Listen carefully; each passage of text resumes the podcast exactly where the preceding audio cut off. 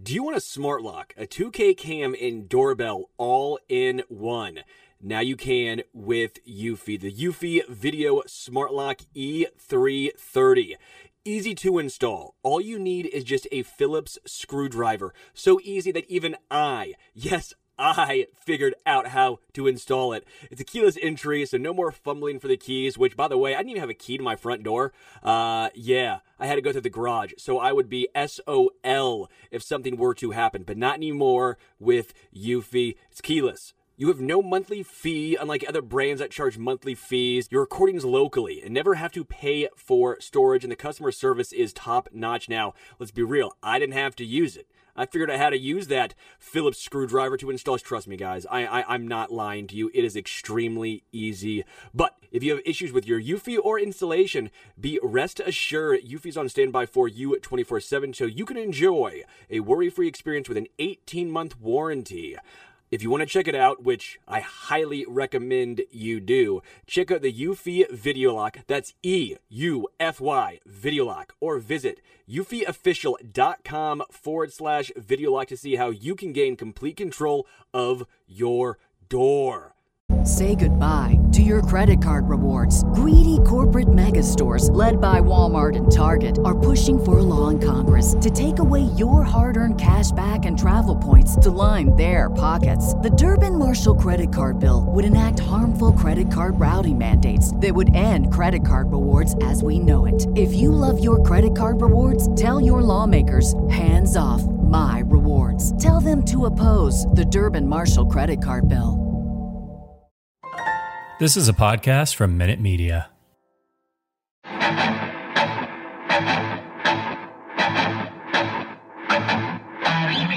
All right, welcome in. It's an emergency edition of the Arrowhead Addict podcast. Patrick Allen, Matt Verderame here. Matt Verderame has just broken a pretty big story for the Chiefs Kingdom. We're going to get that report from him, but it sounds like Chiefs expect Eric Bieniemy to return as offensive coordinator. Verderame, give us the goods.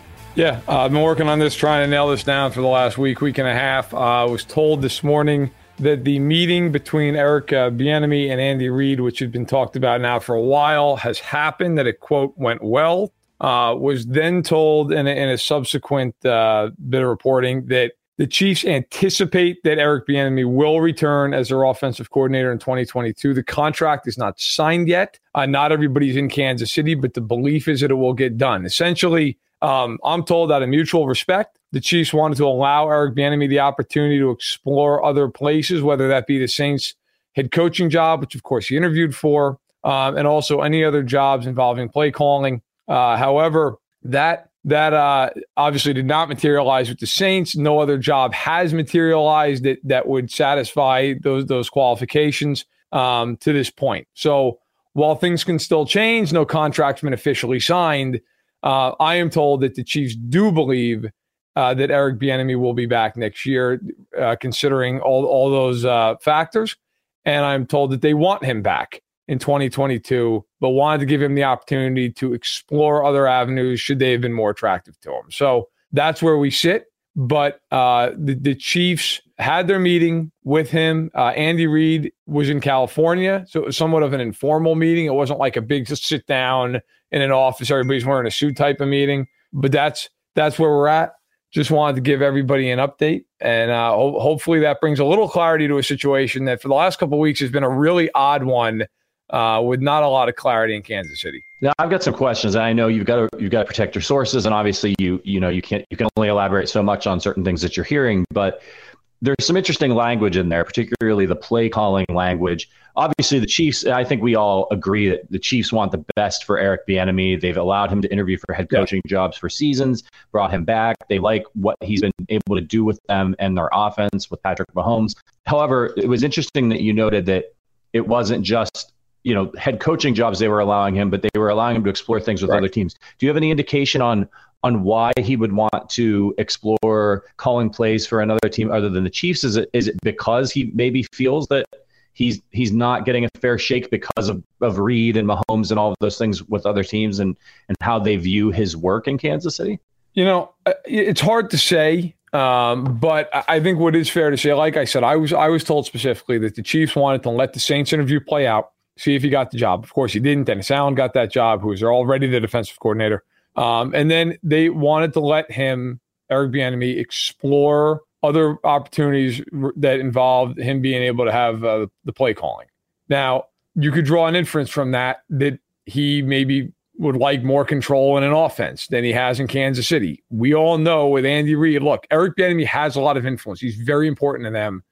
At the same point, uh, Andy Reid is always going to be the top man on the totem pole with that offense. It's just that's always how that's going to be while he's in Kansas City. And so I think it was an opportunity for Eric Bieniemy after a disappointing loss. Although I don't think it would have changed much even if they'd won the Super Bowl. I think they, they were going to let him look around and see what was out there. You know, earlier in the offseason, he had, or actually, I think during the uh, during the playoffs, he had an interview with Denver um, before they went with Nathaniel Hackett. And so ultimately, the Chiefs were going to let him kind of go out there. Again, I'm told, and literally using this verbatim, out of mutual respect, uh, they were going to let him seek other jobs if they if he felt those jobs were a better fit for him. If they basically helped him to get to being a head coach or got him to being a head coach directly. But in, in the end, uh, it, it, appears, and again, they anticipate he will be back as their offensive coordinator based off of the NFL landscape and what's out there and what's available. They think that ultimately he's going to come back. They want him back, um, but the contract has not been officially signed. It has not been officially right. signed. It so nothing is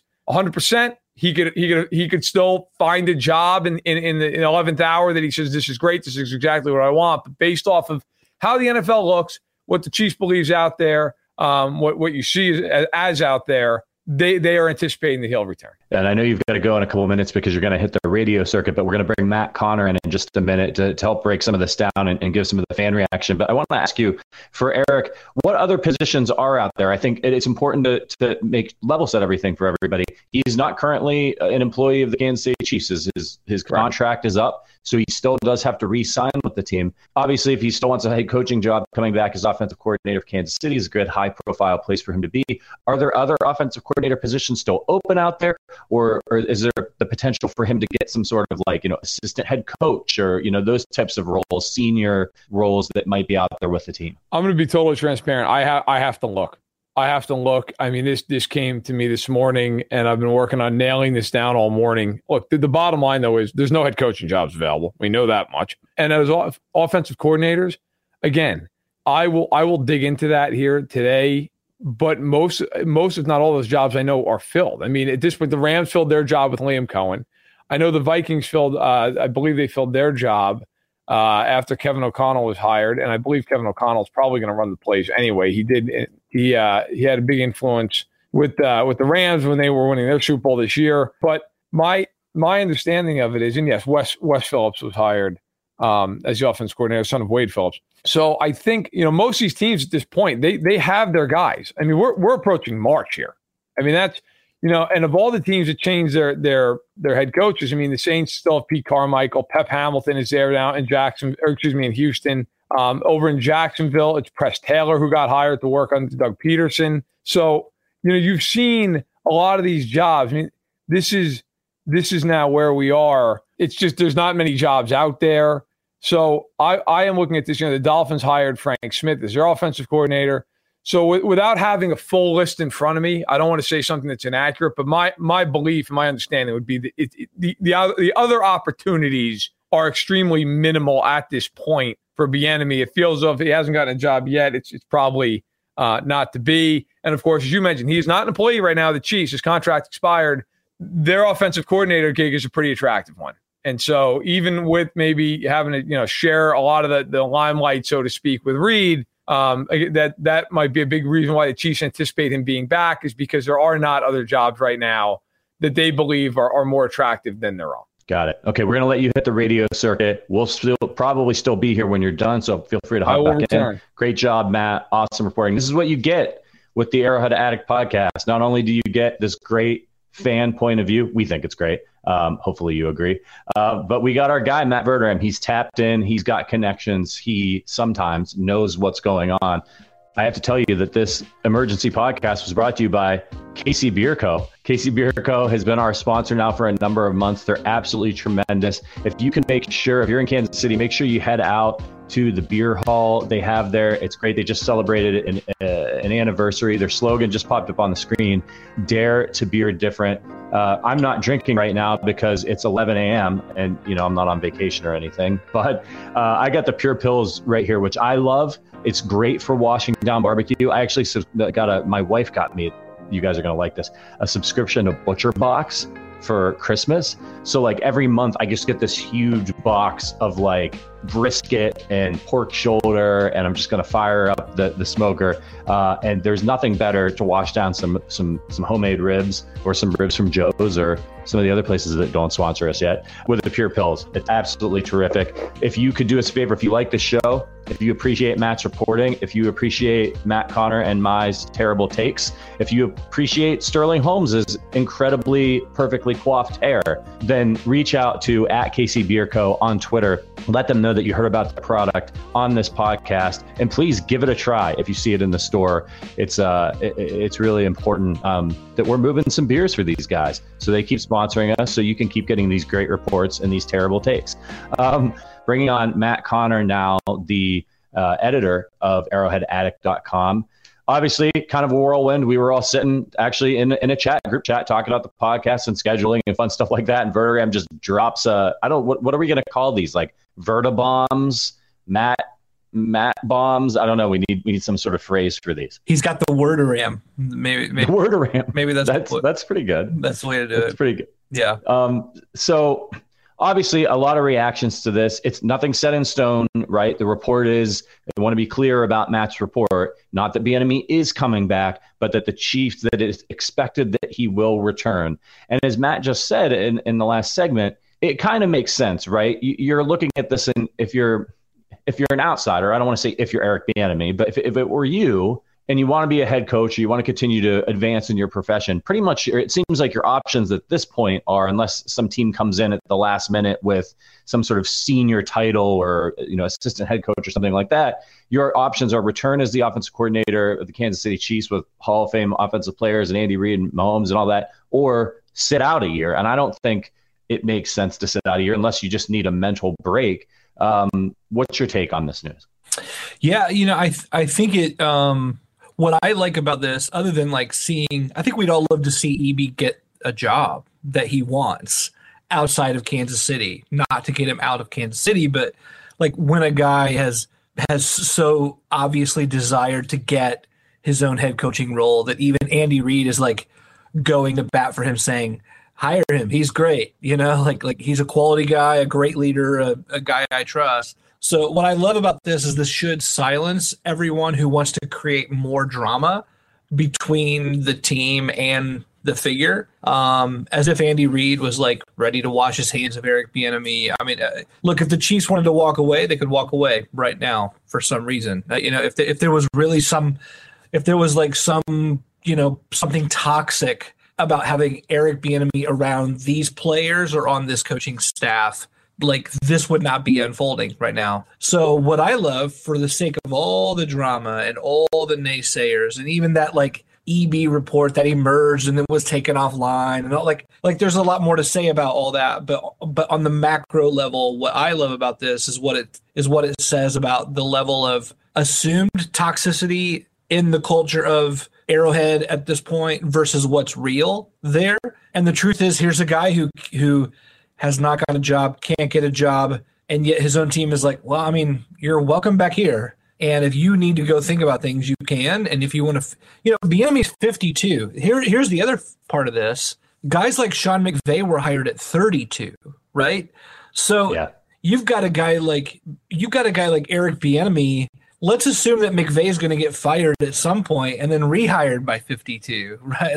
Like, um, or he'll just be the next Andy Reid and just last there for 20 years. But, but like Eric Bieniemy's ability to get a head coaching job, he's not going to be maybe one of these guys who are going to get a chance and then a retread and all that. Like he's already well into his prime hiring years. So it doesn't yeah. surprise me at all to see him go, man, I, I, need some time. I know that returning is automatically working with Mahomes. I know it means I work with a team I love. I know a, a, system I, I clearly, you know, inside and out have had input into. But it doesn't surprise me at all that Eric Bieniemy was like, yo, maybe I need to like significantly rethink things because what I thought was a golden path has not has not been. Yeah, it's really, you know, the whole thing. And I gotta, I gotta be honest with you. The reaction that I'm seeing from Chiefs fans, and, and some in this chat, and, and some on Twitter. So here's some things that confuse me about Bieniemy and and the Chiefs and all this stuff. I often see people saying, "Well, Bieniemy's not getting a job because these teams really know that it's Reid who calls all the plays. Reid gets all the credit, right? Bieniemy's just a puppet. He's there just relaying stuff for Andy Reid. I see that a lot. Then I also see he sucks. We need a change. I see a lot of like, Bieniemy sucks. He's terrible. We need to move on. We need a change. So I see that. That's that's confused. Those two things don't seem to line up to me, right? Is it is it Andy calling the plays or is it Eric Bieniemy? Right. I think what we we don't know, right? Like we don't know exactly how they do everything. We only know the bits and pieces that we hear from Andy Reid and Patrick Mahomes. What we hear from the team is that Andy Reid loves Eric Bieniemy, thinks he's great, thinks he should be a head coach. Like I think sometimes we have to stop making assumptions as a fan base and as the media and look at what's actually happening in front of us. They, the, the Kansas City Chiefs, I, mean, I see people saying like, "Oh, Andy Reid's too loyal." You know, listen, he's he's a loyal guy for sure. I think we've seen that in his career. But this is the Kansas City Chiefs. This is an NFL team. It's not a friggin' charity, right? if Eric Bieniemy was, if if Patrick Mahomes hated Eric Bieniemy, if it was all a disaster, all of these things are true if he doesn't really call plays, if he has no actual use, if the team needs a change, they'd make a change. When they needed, when things weren't working out with Bob Sutton, was was Andy Reid like, I'm too loyal to Bob Sutton. I'm not going to make a change for my defense. No, he brought in Steve Spagnuolo and the team won a Super Bowl. The people that are like the the the EB sucks crowd. First of all, you have no idea. You do, don't. You just like. I'm not trying to be a dick, but like you don't know what you're talking about. Yeah, yeah. You have no idea whether EB is good at his job or not. Neither do I. What I do know is what Andy Reid is saying and what Patrick Mahomes is saying and what what is happening in front of my face, which is this man keeps being brought back to help lead in some way. The the one of the best offenses in the NFL over the last four or five years, a team that has gone to four straight AFC championship games, a team that went to two straight Super Bowls. So like I get the like eh, we've talked about this you and I before on the show about like sometimes people just want something new for the sake of, of of being you know being new. Yeah. And the last memory we have of Kansas City Chiefs football is an anemic offense that, you know, crapped its pants and and lost a chance to go to the Super Bowl. And so I understand the thing, well, maybe it is time to change things up. And I do think sometimes new ideas are good. But like the thing that kills me, and I sorry, it's a little rant here, but I needed to get this out. like the thing that kills me too is all the calls to bring back Matt Nagy. People are like, we got to bring back Matt Nagy. And I'm like, okay, hold on a second. So you're, t- you're telling me that you're desperate to get, and I'm not trying to denigrate Matt Nagy, but you're desperate to get the guy back from Chicago who had was it was an offensive disaster last year. you want to get him back and get rid of the other guy whose team was in the AFC Championship game I, I, just I don't understand it. It's just all really perplexing to me. So I, I'm done. I'm going to turn it over to you to yeah, you go no, ahead and unpack all that. Hey, no, that's I think that's well said. I I don't get it either. I don't get so many facets of the against EB arguments. You know, the the idea. You know, I mean, Matt Nagy was here for a year. So what do we even know about what he? Like it was Doug Pederson, then Matt Nagy, and we just think, oh, okay, well, EB is going to be next, and then EB stalls, and then more stalls. And you know, we're like, is there something to be taken from half the NFL not hiring this guy? Maybe, maybe. Is that anything that we can know for sure? Absolutely not. What can we know? Andy Reid says, I like this guy. I'm cool with him back. Mahomes and all the players, I like him back. We're taking, you know, we will read into like, oh, but I saw this on the sideline of a game, or like to Chiefs Kingdom credit, who who are against or for change in this instance we the last time we saw the Chiefs, there was an offensive meltdown. So with that as the lasting taste into the offseason, it doesn't surprise me that people are like, I'm looking for someone or something to blame here. Give me a reason why I wasn't watching the Chiefs like in the Super Bowl. So like I get that facet here. Welcome back, Matt, by the way. We're we're talking about breaking down, you know, sort of the people who hate um, who are looking for a change just for the sake of making change. So I yeah, the, the point is, and we've both been making the same point that you know we have to admit what we don't know. we can't project negative things just because we think we want to know something. We have to take the Chiefs at their word. And I'll I'll leave with this.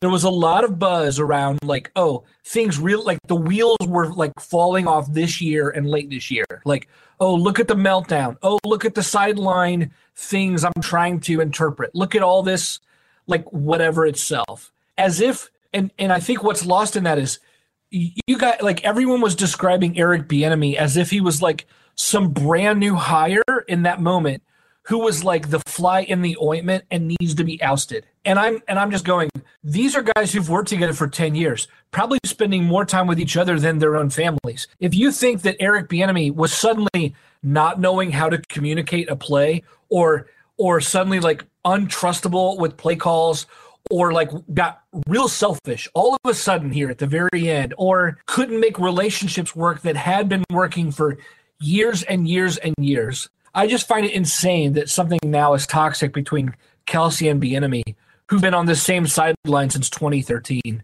I, I just think that stuff's bananas. So, you know, if you want to read something into he can't get the job, I get some of that but to then into anything beyond what we know, you know, I think what we have to do is just shrug and say, I don't know why he's not getting hired. There's something there. However, his own team wants him back. He's back. Everyone swears by him. So I have to know that too and be okay with the tension of not knowing what I don't know. Uh, back from his stint on on the radio, spreading the good word of the Arrowhead Addict podcast of his report. How, what's your take on on this like weird sort of way? Like all of a sudden, Chiefs fans like I don't know if it's because of this weird report that was out or whatever it was, but all of a sudden people are like, "This is terrible. Bieniemy sucks." I mean, I why? Like, why do you think that? Because they they struggled in the second half of the AC Championship game. Because I got to tell you, if you want to start putting blame on people, he's probably third on the list behind their $500 million quarterback and their head coach who doesn't run against a three man box. Like that's right. Now, that's not, that's not to absolve Bieniemy either, by the way, because he's on the sideline. He's the offensive coordinator and he does have a lot of influence on what they do. Okay. But I, I also look at it and say that to all those people, so the second half of the game was awful, right? And they lose, and that, that's fine. The first two playoff games, they scored 42 points in each of those games and they scored 21 points in the first half of the Cincinnati game. Like that, that's it's pretty damn good. It's a pretty damn good output. Down the stretch, they were lighting teams up left and right. Right, lit Pittsburgh up, lit the Raiders up, offensively lit Cincinnati up in the game they lost. They lost because the defense couldn't get off the field, they couldn't stop anybody. They were they they lit the Chargers up like a Christmas tree on that Thursday night football game. Right. So I guess there's a point part of me that's just like, what are we what are we talking about? Right? Like I understand the feeling of just lost the AFC title game. Something's got to change, but does something really have to change? Like you're up 21 to three in the AFC title game. We just finished the game and you're in the Super Bowl. I, I don't right. know. They've got, you know, look, I don't want to be that, that fan base that it's like if they don't win the Super Bowl every year, then everybody's a disaster and everybody has to go. And what are we doing? Like, I remember like after the Pats lost to the Eagles in the Super Bowl, and there were like a couple stories of, you know, is it time for Belichick? Like, what are you kidding? Hmm. like he's Belichick for God's sakes. You're not going to fire that guy. Now, Bieniemy is not Belichick, but he's a good offensive coordinator and he's well respected. I will say this: I don't care with due respect what anybody says because I know this for a fact. I've talked to people in and around the Chiefs for years at this point.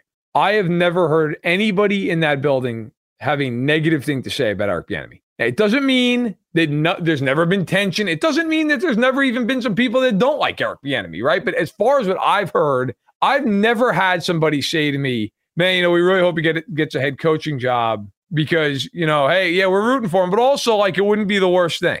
Okay. and let me tell you, that happens in the NFL. There are plenty of times where teams are like, you want to interview our guy? Yeah, we'll fly him out to you.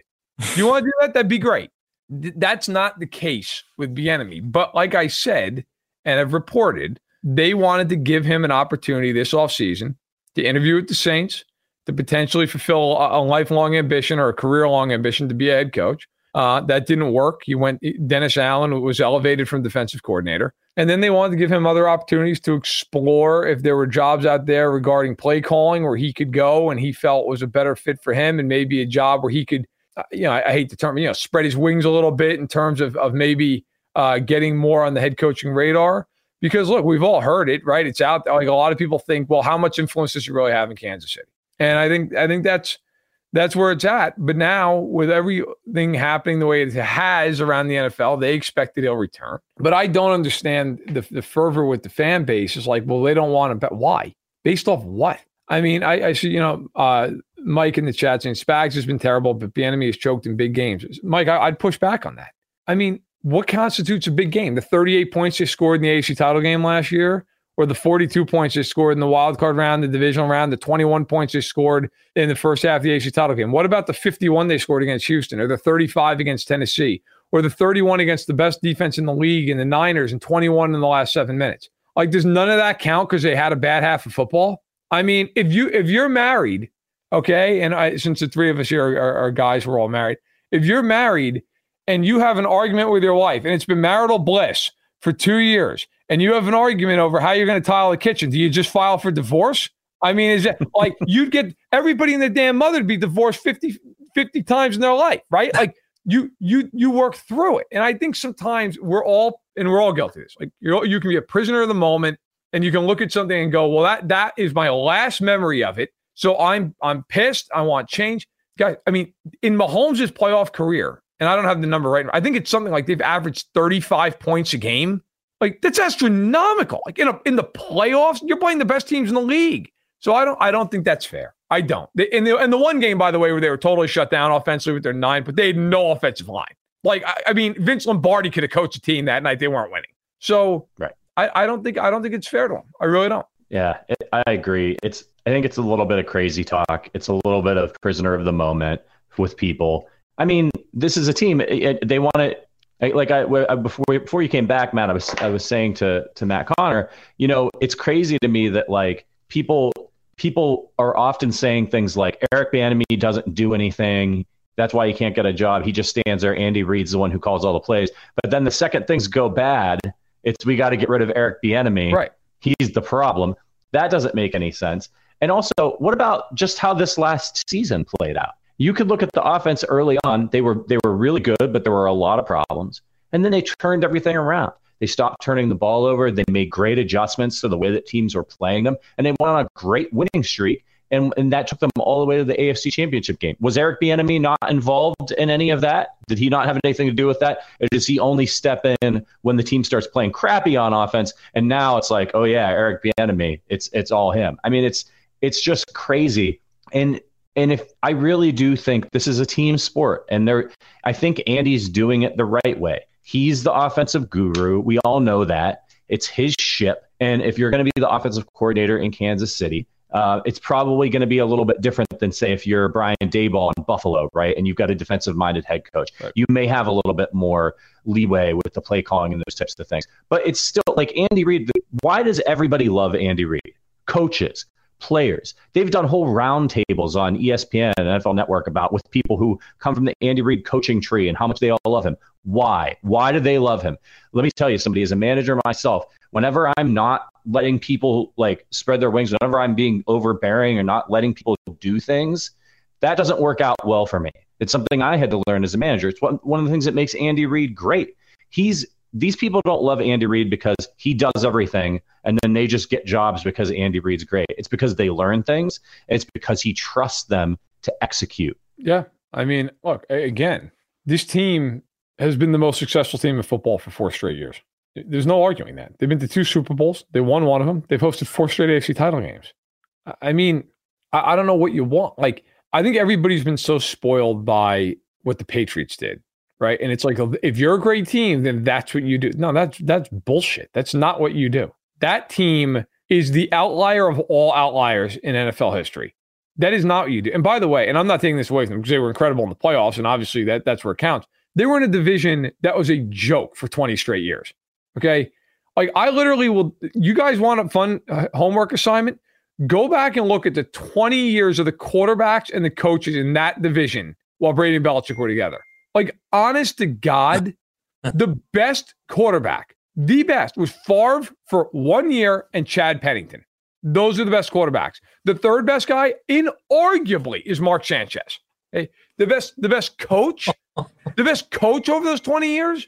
Oh my God. I can't I mean, Rex Ryan, Rex, yeah. right? Like Tony Sparano. I mean, that that's that's what you're talking about. The Chiefs are in a friggin' division with, with Herbert, and the Raiders are at least respectable, and Denver's respect. I mean, the Chiefs have no. There's no weak sister in the AFC West. It's going to win three games next year, so it's hard, man. Like in that four year stretch, they had to beat out this year a, a, another playoff team. The, and, and and the Chargers didn't make the playoffs. They had the, one of those years the Chargers went 12 and 4. They had to beat them out. In 2016, they had to beat out the Raiders who went 12 and 4 and they beat them out because they swept them. I mean, look, at some point, I do think you have to be realistic and look at the situation and go, guys, like here's the full list. I've said this before, but here's the full list, the full entire list in NFL history of, of quarterbacks who have won more than than than two championships, two Super Bowls in Super Bowl era. Aikman with three, Bradshaw with four, Montana with four, Brady with seven. That's the entire list. This notion that they should just win six Super Bowls because they have Patrick Mahomes is bonkers. Like that's just not realistic. Peyton Manning is, I think, in my lifetime, the greatest quarterback I've ever seen in terms of just everything put together. The man won one Super Bowl before he was decrepit, and then he was dragged to another one. Like, right. so I, I think what the Chiefs have done is incredible. And by the way, who's the Super Bowl favorite next year?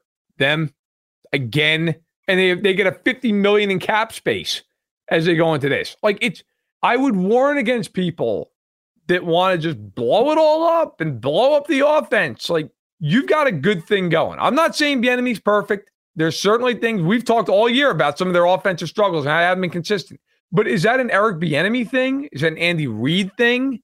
That's a hard notion to to really get into from the outside. And I and I think it's worth like like would it really shock you if they lost Bieniemy and then the Chiefs offense still had all these stalls? I, mean, no. I just don't think that that's some one size fits all answer. I really don't. No, but he makes for a real easy scapegoat, right? I mean, we right, just talked about the la- the lasting taste into the offseason is is that loss.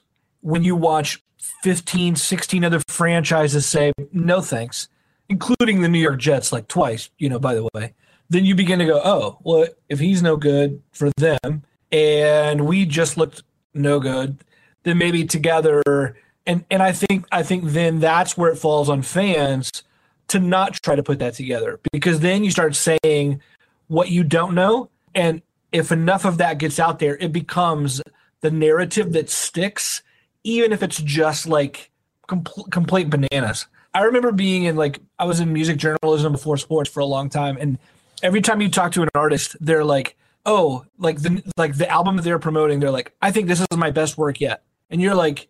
Looking back, you're like, okay, well, is that not true about your last album or the last album before? But the truth is, whatever is new is what's sexy, right? So the fact that this guy's been here for 10 years suddenly a retread Matt Nagy recycle is sexier than Eric Bieniemy being here for a tenth for a tenth year. it's uh, so absurd. It, it is absurd, but that's the nature of everything culturally. Is that if it's yeah. if it's new and shiny, even if it's like new and shiny again to us, then it's better than what we've had before in most instances. And so I think that's what's happening here to EB unfairly. Just to build on that real quick, like, can anyone tell me what the last game was that Matt Nagy uh, was part of with the Chiefs? Was that the the Indianapolis comeback? Nope.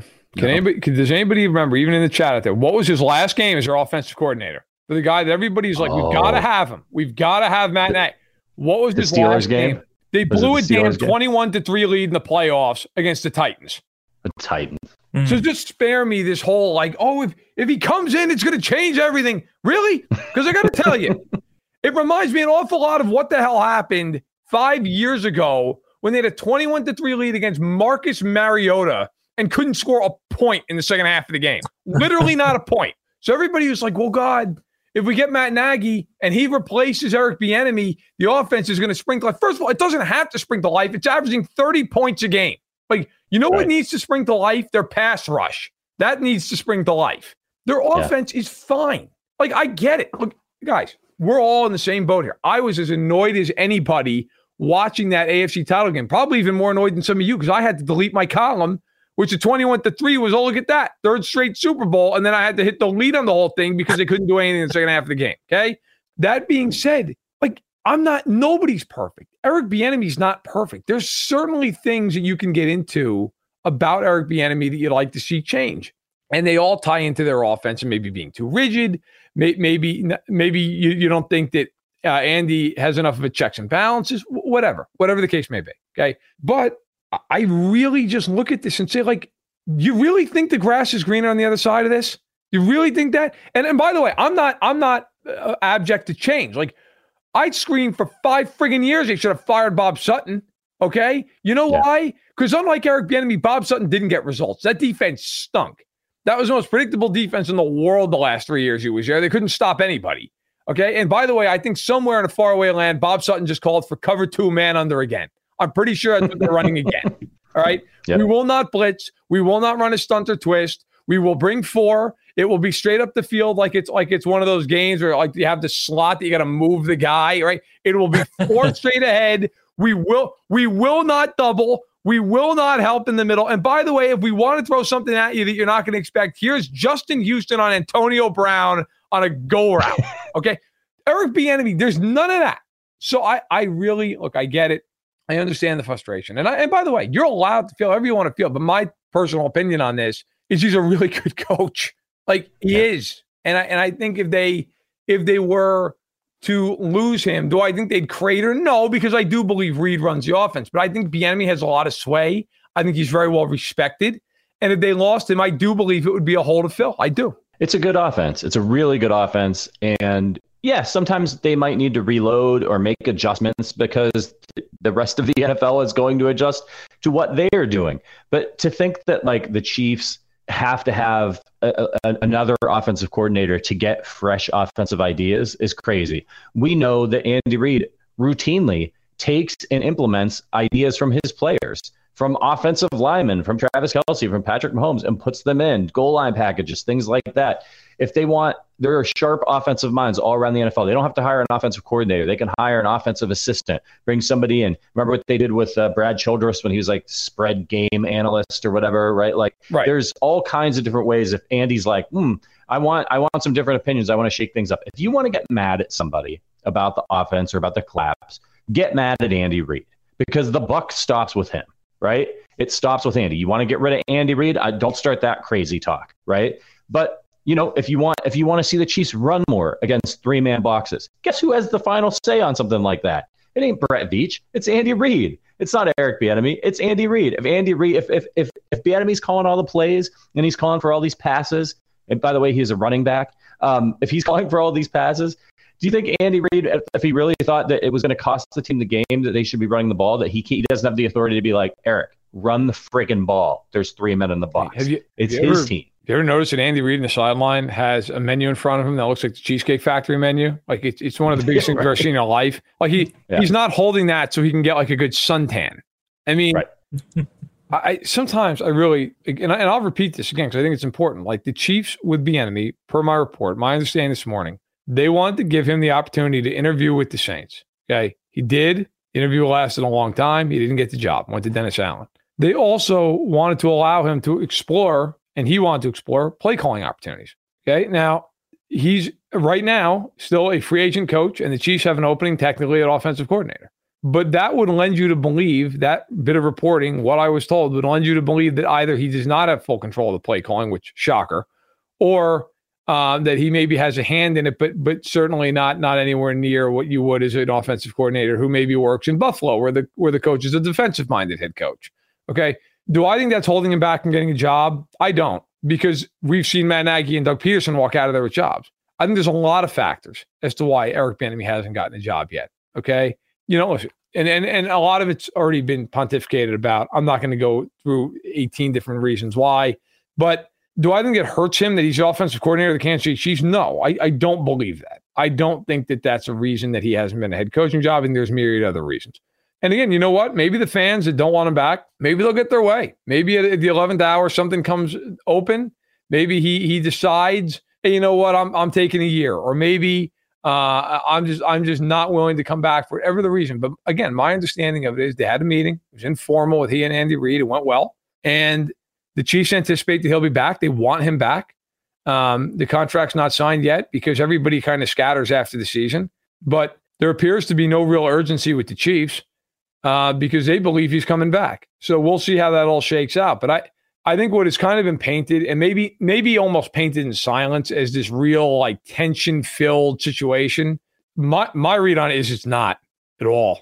Like that there's not a, a lot of tension with this. That it's really much more, hey man, look, go out and see if you can get what you want elsewhere, if you can fulfill your your ambitions. If you can't, we're we're waiting with open arms and we'd love to have you back. I mean, that's that's what it is. And I think, you know, what was written last week, what was put out there, painted it as this really like there's a lot of hostility. Not at all. Not not from what I'm told. Not at all. Matt, I want to ask you, what's your feel if if the Chiefs if if Bieniemy were to not come back for whatever reason, sure, you know, just, he decides he wants to take a year off, and the Chiefs have been very they they weren't like aggressive, right? I think if they really wanted to replace him with his contract being up, they would have needed to be aggressive and try to get themselves a top candidate back when all the top candidates were getting hired. So, what's your take on what would happen or, or what the plan was? What was the backup plan if EB did get a head coaching job? Was it for Reid to call the plays? Is there maybe an internal candidate that they were going to, you know, that they have tabbed to, to move into that role? Because their, their actions seem to indicate, boy, we'd sure like to have EB back, but we're not, wait, we've got a plan for if he doesn't come back. That's hard to say. I have not asked that. I mean, my my guess would be, my two cents would be that look, I, I think Matt Nagy would be an obvious candidate. I think everybody's connected those dots already.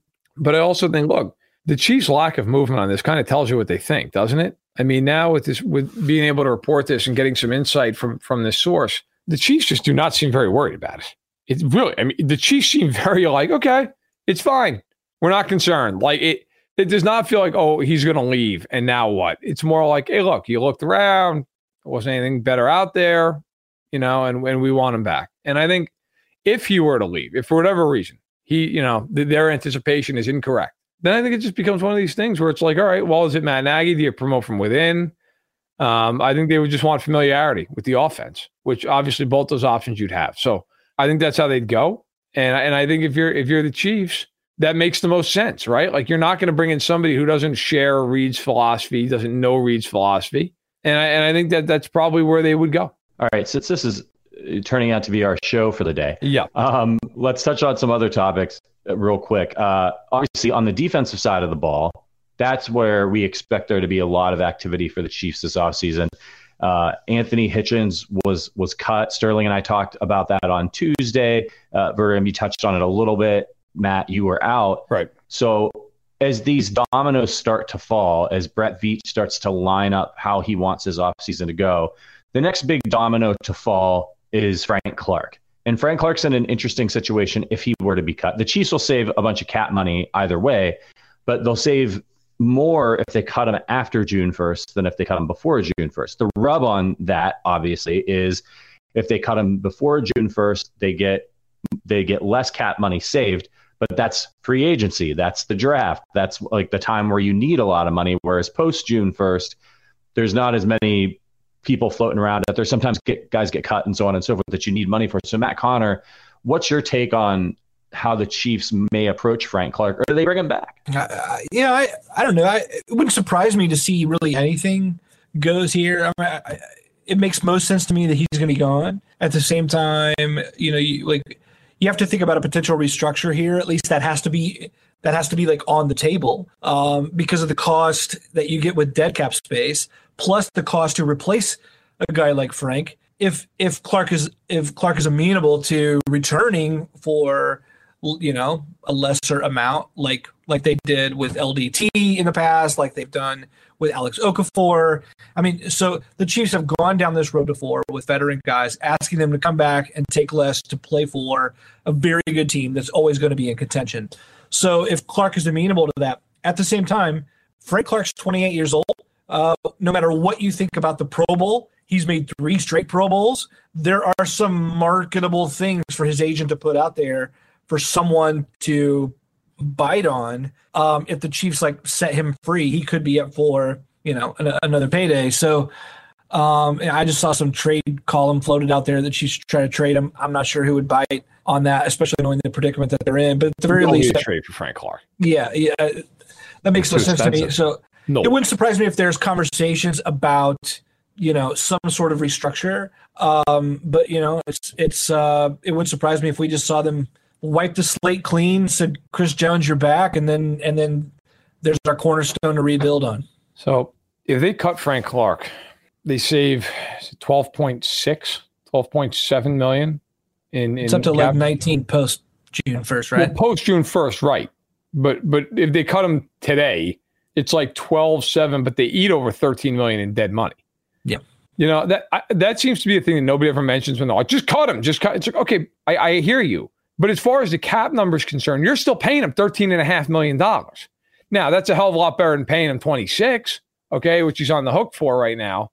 But it's got to be factored in. Look, like you mentioned, do you restructure him? And I mentioned that, and, and I had a couple people scream at me, like, oh, you're kicking the can down the road. Yeah, you are, but you're not, right? Like, add a year to the contract, kick a bunch of money into that third year, just make it non guaranteed and guarantee him money this year and maybe a little bit next year.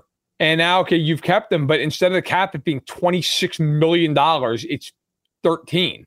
Well, you're already paying him 13. Like, let's even say you got the cap number to 15 million, right?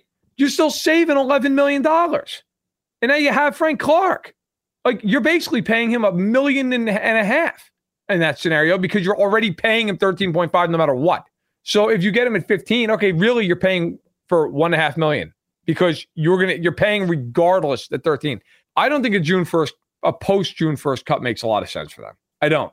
You can't you don't get that money till after June. What are you gonna do with it? That but you roll it over, okay. Right. But I don't I don't think if you're the chief, you want the money now. You want the money now to sign guys in free agency. Like that's that's the way I see it and the way I view it. I don't I don't think it makes a ton of sense for them to go about cutting him post June 1. Now Hitchens is gone. Clark is really the only other guy to watch in terms of whether or not they're going to cut him. I don't think there's anybody else of any note anyway that they're going to release. Uh, this doesn't make any sense. So we'll see. Either way, look, either way, no matter what they do, they're saving money because they're not bringing him back on this cap hit. So he's either going to be cut or restructured. It's just a question of what. The big thing to watch, too, guys, what happens with Tyreek Hill? He's got one year left on his deal. He's got a $20 million cap hit. If they extend him, that would likely, based off of how they usually structure contracts, that'd bring it down to about six million, seven million. And if they push Mahomes' money, which that contract is built to do, mm-hmm. it saves them $22 million against the cap. I mean, if look, between whether or not they cut or restructure Clark, let's say they save, let's just say they for easy accounting purposes, 12 million bucks. Okay. They just saved eight and a half with Hitchens. It's 20 and a half million. If they were to extend Hill, let's say they save, to be conservative, 13 million. Okay. Now you're up to 33 and a half. You push Mahomes' money, which that contract again is built to do. That's 55 and a half million dollars. Like they would have as much cap space as anyone in the NFL. So and, and I think I think they're going to be aggressive this offseason. I truly do. And I think opening up that cap space obviously is a precursor to it. That's JC Jackson money. Oh Lord, do you think so? I'm I'm curious what you guys think here. The Chiefs have the ability to open up a lot of money. They made this move almost like as soon as they could of, of cutting Anthony Hitchens. I think that's for a couple reasons. I think primarily they have a hell of a lot of respect for Anthony Hitchens. They know he's not coming back, so releasing him as early as possible is, is somewhat of a. I know it's hard to say getting fired is is a favor to Anthony Hitchens, but it is. He's a veteran guy. They want to give him time to catch on with another team, and they know for sure he's not bringing coming back. With Frank, it's kind of interesting, right? Because it's sort of like that money's like Frank's still a pretty productive player, maybe not based on what he's getting paid, but he's still a productive player and he's still a potential asset. I think he's a guy you'd like to have on the team if it made sense, if it worked out, depending on the other moves that you make.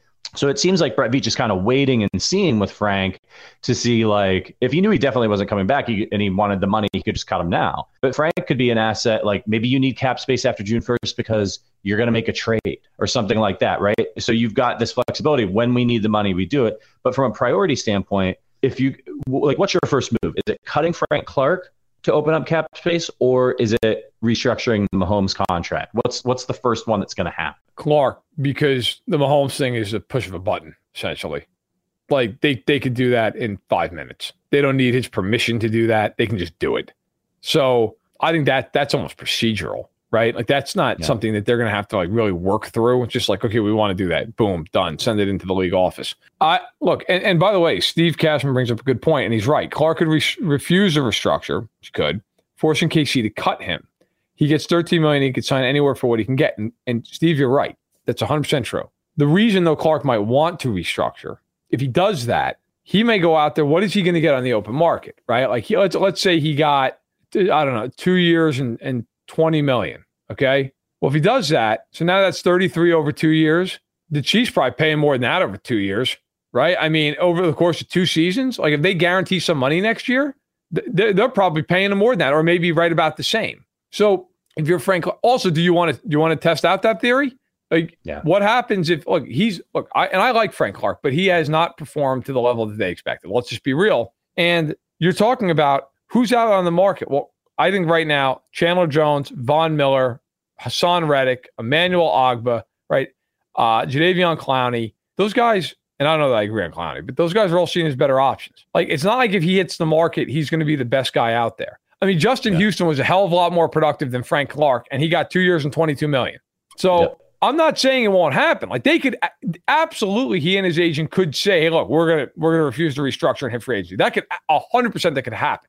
But if you're him, I don't know that it's just a no brainer move to be like, I don't care. I want to hit the open market. It might work out for you. It might, it might really backfire. We'll see.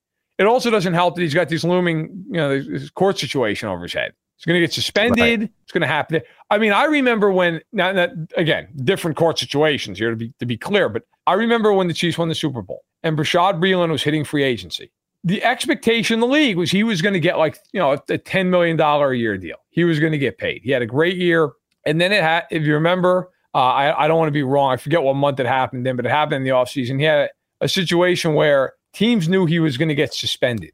Um, i cannot remember for the life of me right now i don't know if one of you guys did what the suspension there was a, what was it for an nfl violation? But there was a suspension coming to him because he was suspended for the first i think it was three games of the season and teams knew that he was going to get suspended. So in, the end, he signed back with the Chiefs for like nothing. It was a one year deal for like $4 million.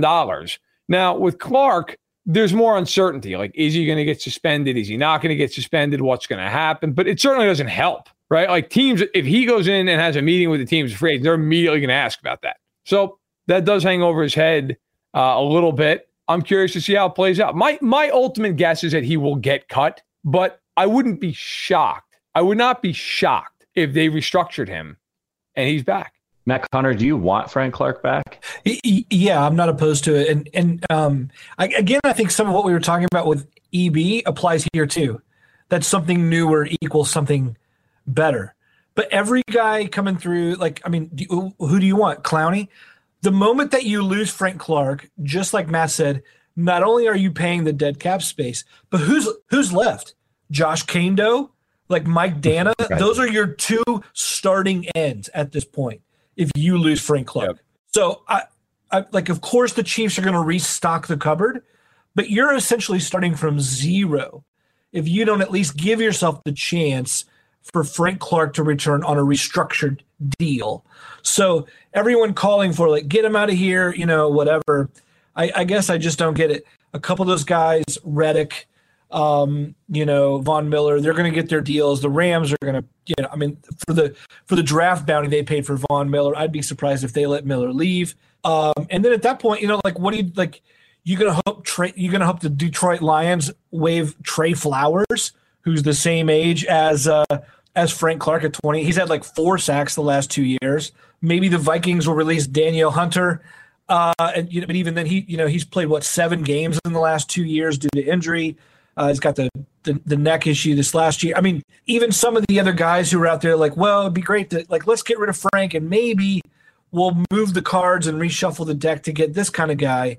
And I just don't know that anyone out there doesn't come with some sort of question mark, um, which is why they're either free agents or like could be a release candidate or trade candidate in the first place. So I like the idea of the Chiefs having Clark in hand in a with a new deal that then allows them to rebuild around at least some known quantity who's being paid at a proportional rate for his production. If if Clark's up for it, I think the Chiefs should be up for it. Yeah. I mean I totally agree. And you bring up a great point. And I think this this always like people and, and even in the media, like we always overlook this stuff.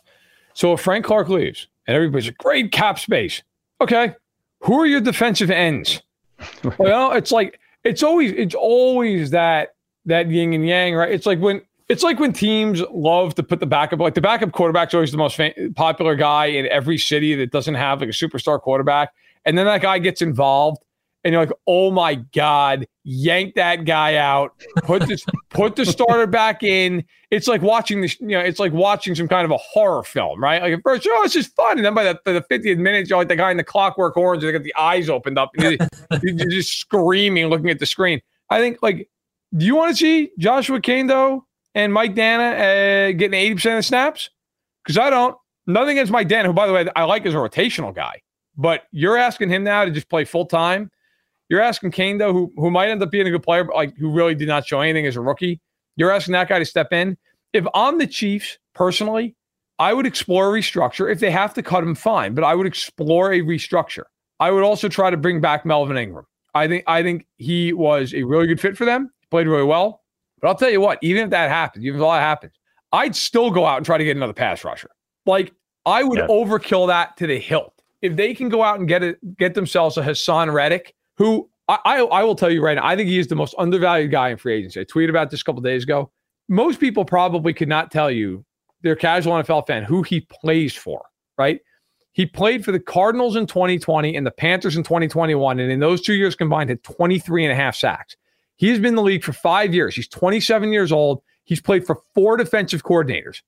The guy is one of the best pass rushers in football. And I've seen so many people say, well, he's not a scheme fit. Guys, in today's day and age, when you're in the nickel and dime 80% of the game, there's no such thing as a 3 4 defense and a 4 3 defense. It doesn't exist. It doesn't. And to be fair to Spags, he's one of the more multiple coordinators in the league. Melvin Ingram was a 3 4 outside linebacker his entire life before he got to Kansas City. And he played pretty damn well. Like it, there's there's not always a one size fits all for this stuff. I, I, I think if I'm the Chiefs, I'm absolutely calling about all those edge rushers we talked about before. I wouldn't call on Klein. I know Patrick, I know you would. Um, that's fine. He's not my cup of tea. But I think, you know, also this is actually a good draft for edge rushers.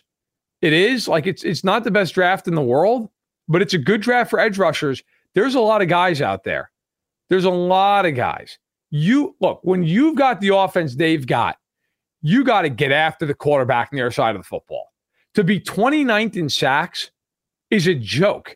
How are you 29th in sacks when you got Chris Jones? You're paying Frank Clark a, a billion dollars. You can't do it. Like, and Veach, by the way, talked about that in the presser after the season. Yeah. The D line, you know, look at the D line. We you saw how aggressive he was with the offensive line last year, and they didn't have the same amount of cap space they're probably going to have this year. I think they are going to be very aggressive. I think they should be. That line should almost be to the point where it's almost embarrassing. Like you have no idea how you're going to play all these guys. That's what it should be. And I think if they do that, they'll they'll be much better off for it. All right. Lastly, here, I'm just curious what you guys think about the wide receiver position. Um, obviously, the Chiefs could use a little bit of a bolster there. There are some interesting free agents that are going to hit the market. We've thrown around the names. Things will start to get more clear and specific as we move on in the offseason here. But if you had one guy that the Chiefs could bring in, whether it's a Godwin, whether it's a Juju Smith Schuster, whether it's drafting a guy, who do you want it to be? I'll start with you, Burger. On offense or in general? On on offense at receiver. Wide receiver. Godwin. Chris Godwin. Chris Godwin. He, he's versatile as hell. He does everything. You can play him in the slide, you can play him outside. He's a great blocker. Allen Robinson would be my number two choice, by the way. Um, and Smith Schuster would be three. And I think and I think look, any of those guys would be great.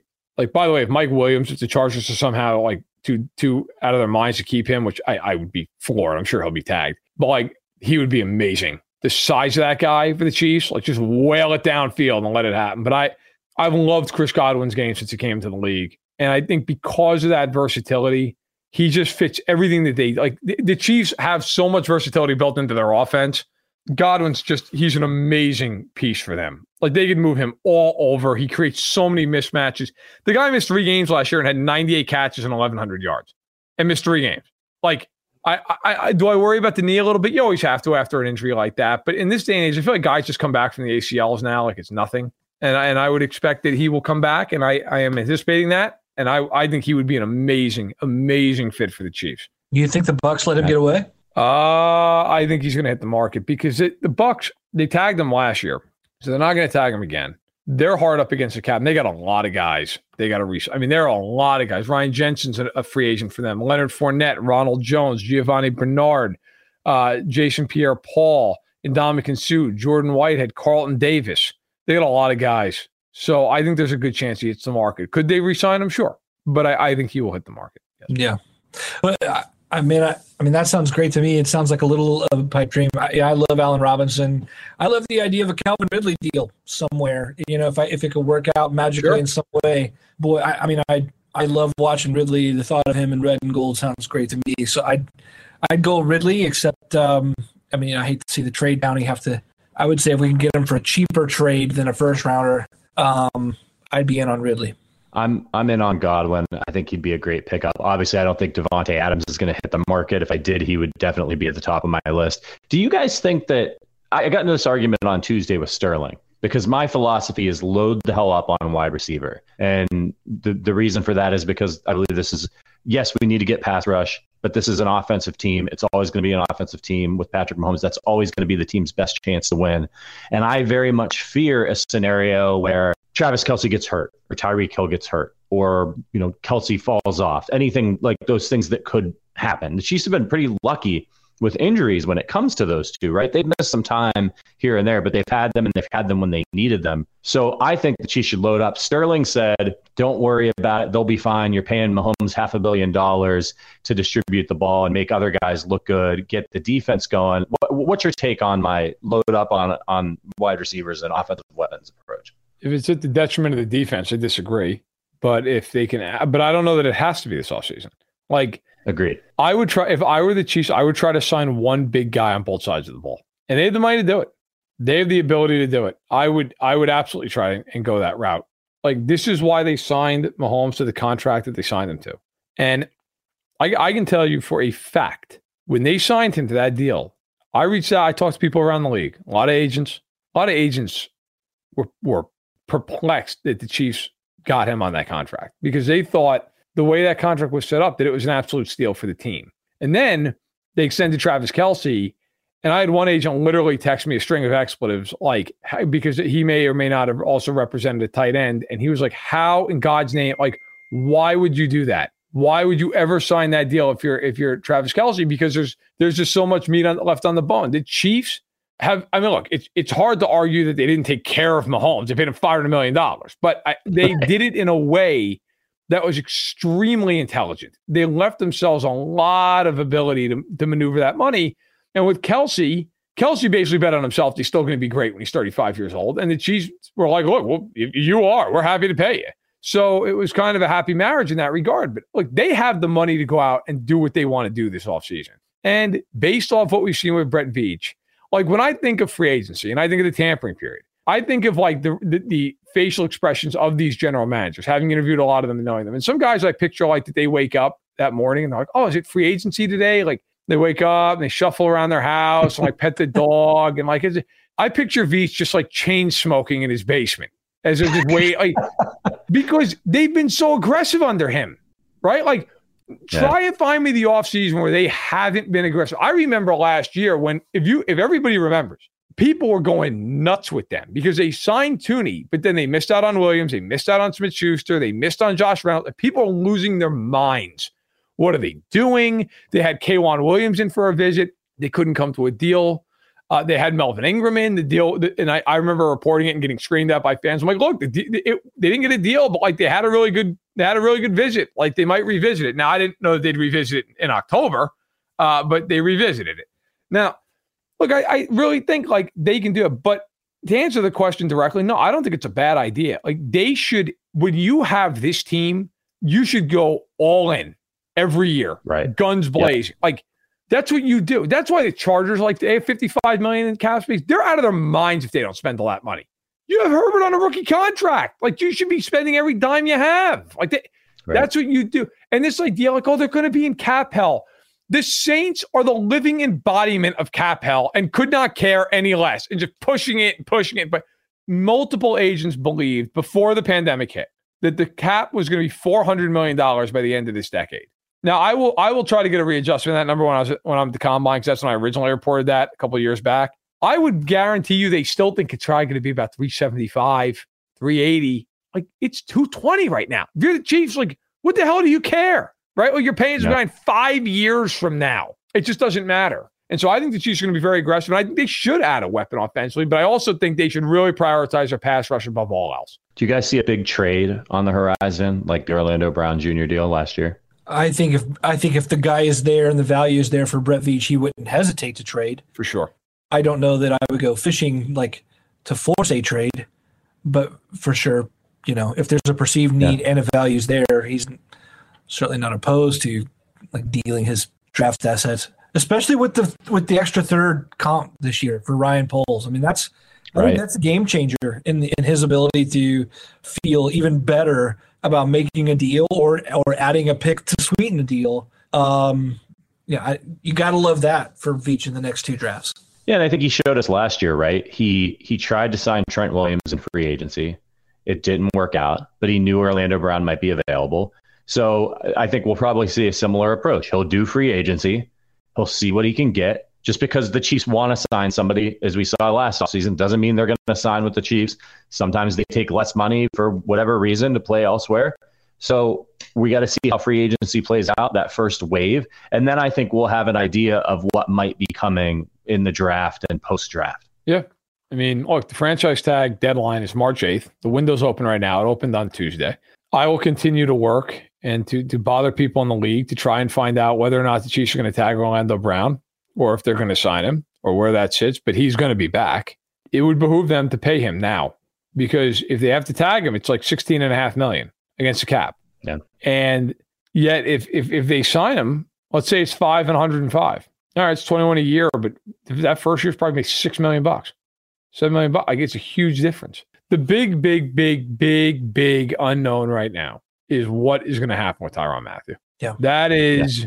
the big one. That is the big one. Like what is going to happen with Tyrann Mathieu? Is he going to come back? Is he not going to come back? Because if he doesn't come back, that's a big, big hole. Like I and I've seen a lot of people kind of like with the Bieniemy stuff, right? Like, oh, I hope he leaves. Really? Because I got to tell you, I'd like to hear who's playing safety then for them next season. You have Juan Thornhill and who exactly? You know, like Tyrann Mathieu, and I've had an argument with people about this, and like I, I know people who vote for the Hall of Fame. I know what they look at. I've, I've, I've written features about it. Tyrann Mathieu's going to the Hall of Fame when he retires. It's happening. Like I'm telling you right now, he if he retired tomorrow, he'd probably be in the Hall of Fame. He made an all decade team. He's been multiple first team all pro. He's made a litany of Pro Bowls. He was a captain on a Super Bowl winning defense. Like he's going to the Hall of Fame. The Chiefs have a handful of guys who right now either are on track to or are in the Hall. Mathieu's one of them. Mahomes is one of them. Kelce's easiest one. He could retire tomorrow and be in. Tyreek Hill's obviously on that track. Andy Reid, of course, will be in. Um, and we'll see with Chris Jones, right? But I mean, I like if they lose him, there's just almost this attitude, at least on my timeline, of like, oh, well, that's fine. It's like, how, fine would it be if he signed with the Chargers? How fine would you feel then? Because don't forget that part of it too. If he leaves, like, he's signing somewhere. He's not retiring. How would you feel if he ended up in Buffalo, which he won't because they have Hyde and How would you feel if he ended up in, in Baltimore? How'd you feel about yeah. that? How about Cincinnati with Jessie Bates? How'd you feel? Yeah.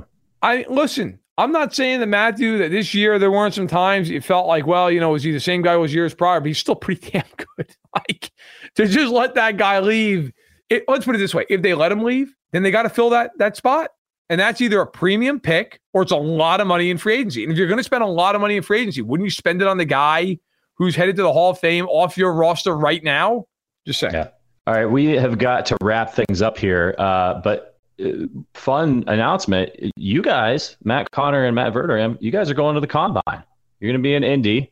Matt, you're you're always in Indy, but uh, you're going to be more in Indy uh, at the combine. Um, are you guys looking forward to that? You gonna you gonna dig up some more uh, interesting uh, bits of news and interviews for us? Uh, yeah, damn right. I'm not I'm not going there to hang out at the uh, the, the, hotel mini bar, right? I mean, yeah. I will do that as well. That's not what you told me. Well, the, where the listen, you promised I'm me drag you one of these nights to like to Prime and it's three o'clock in the morning and you're just like, why am I here? Because you smell like like like cigarette smoke and and you, and, and, and bad bad champagne. But look, it's there's going to be a lot of insight. We'll we'll be there. Uh, we're going to cover it wall to wall. We'll be doing some, you know, I'm sure some podcasts from there, and we're going to have a ton of, you know, all of national coverage along with Chiefs related coverage. Obviously, Mr. Connor there is going to be covering the Chiefs wall to wall. Um, you know, Veach will speak there.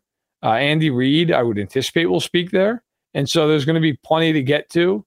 Uh, and and I will be uh, pounding the pavement. Hopefully, hopefully not literally hitting face first into the pavement at about two o'clock in the morning in Indianapolis. But uh, yeah, we'll be there. I might just have to. I'm not going to the combine, but I'm close enough that I might just have to drive down there and tie one on with you guys. Just get myself a hotel room and you know meet you at the steakhouse, meet you at the Marriott bar, and just go to town. There's no. KC Bier Co out there though. That's the problem. That's the problem. Have to drink off-brand crap, swill. Um, all right, we got it. We've we've we've passed the hour mark, um, guys. We were going to go live today at five as usual time. We're not going to do that now because we just we, we, for God's sake we got to get some actual work done, some other work done. This doesn't feel like work, um, so we won't be seeing you at five today. But appreciate you hopping on with us for this emergency podcast, of the Arrowhead Addict podcast. Um, as always, if you want to support the show, a couple things you can do tag at KC Bier Co. on Twitter. Let them know that you're checking out their product, that you heard about it on the Arrowhead Addict podcast.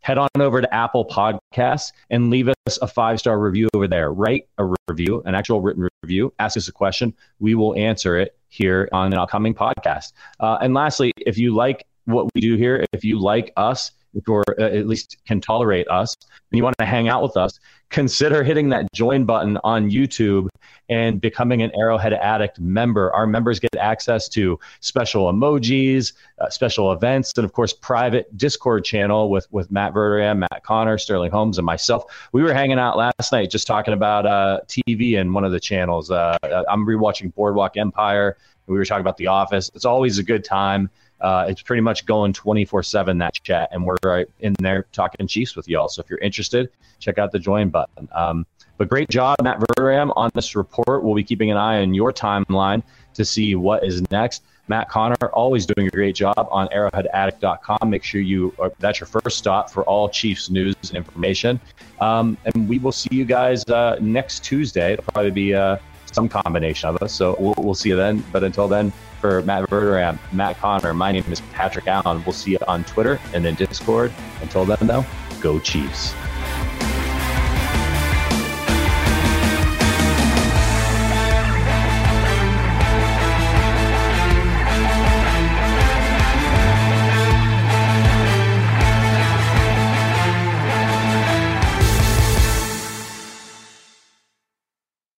BetMGM has an unreal deal for sports fans in Virginia. Turn $5 into $150 instantly when you place your first wager at BetMGM. Simply download the BetMGM app and sign up using code Champion150. Then place a $5 wager on any sport. You'll receive $150 in bonus bets, regardless of your wager's outcome. And if you think the fun stops there, the King of Sportsbooks has plenty of surprises in store. Check out daily promotions, same game parlays, live bets and so much more. Download the app in Virginia today and get $150 in bonus bets instantly from your first wager only at BetMGM. BetMGM and GameSense remind you to play responsibly. See BetMGM.com for terms. 21 plus only, Virginia only. New customer offer, subject to eligibility requirements. Rewards are non withdrawable bonus bets that expire in seven days. Please gamble responsibly. Gambling problem? Call 1 800 Gambler. Promotional offer not available in Washington, D.C.